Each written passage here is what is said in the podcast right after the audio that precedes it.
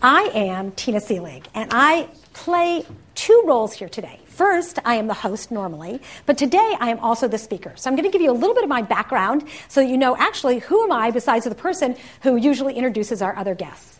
I am the executive director of the Stanford Technology Ventures Program, and along with my wonderful colleagues Tom Byers and Kathy Eisenhardt, who are the faculty directors, we run the Stanford Technology Ventures Program. And we spend all of our efforts thinking about research and teaching and outreach efforts, all related to high tech entrepreneurship.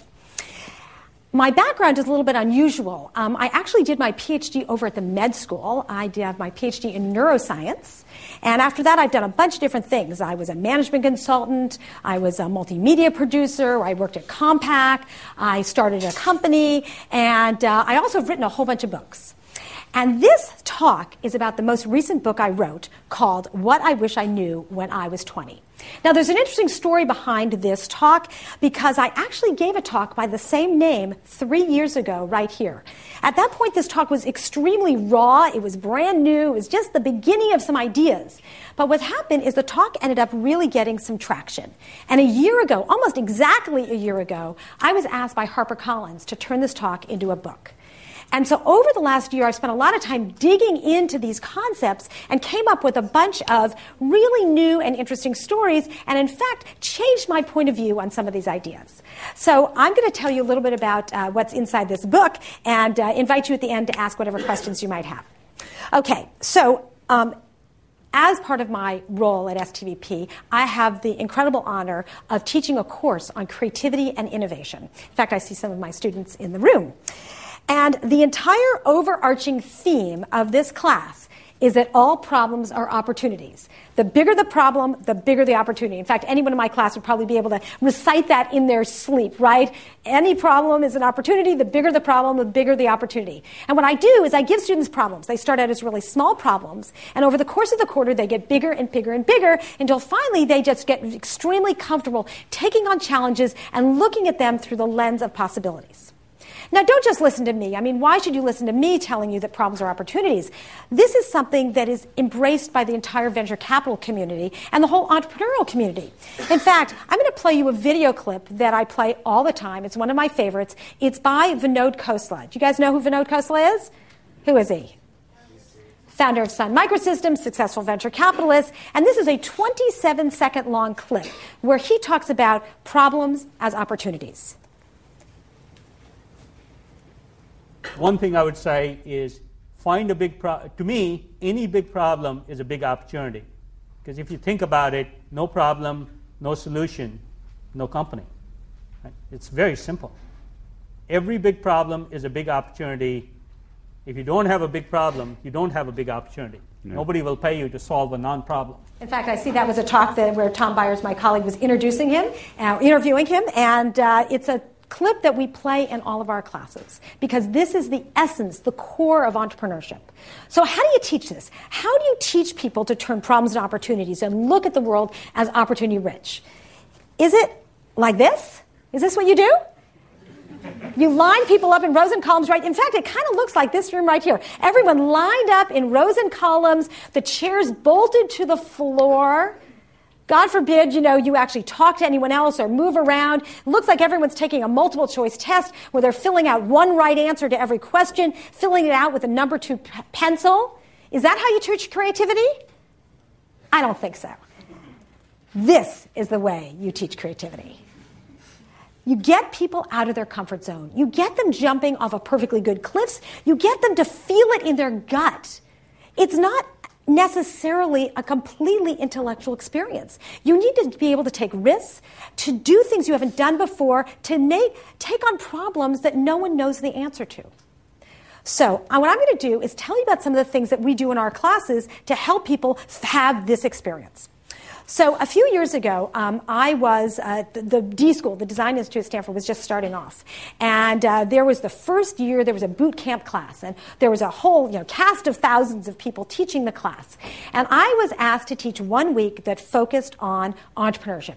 Tina, will you teach one week that gets folks understanding the general principles and the ideas of entrepreneurial thinking?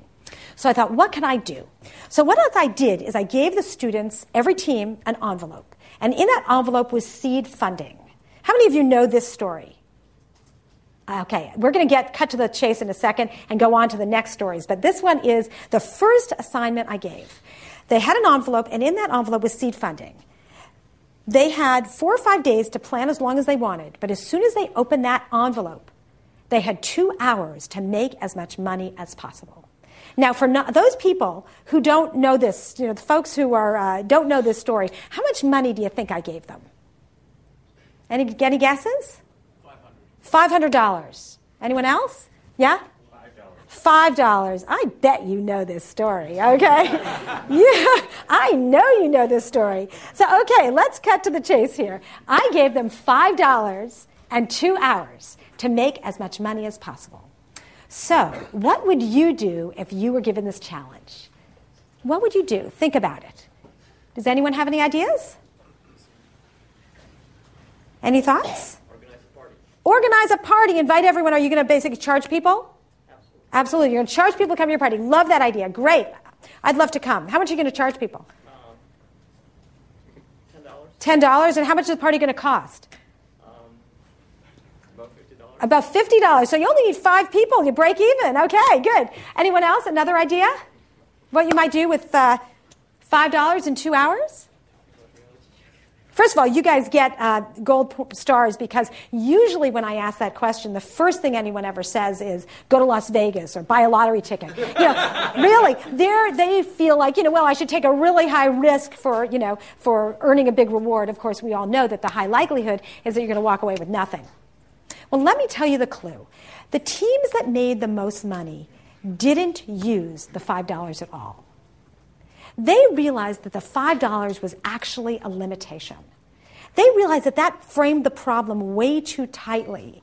And that if they looked at the skills they had and the opportunities around them, that was worth a lot more. So, with that in mind, what do you think you would do? Any thoughts? Okay. Since you're being shy, I'm going to tell you. I'm going to give you a couple of examples. One team set up a stand in the middle of the student union here at Stanford in front of Tresidder.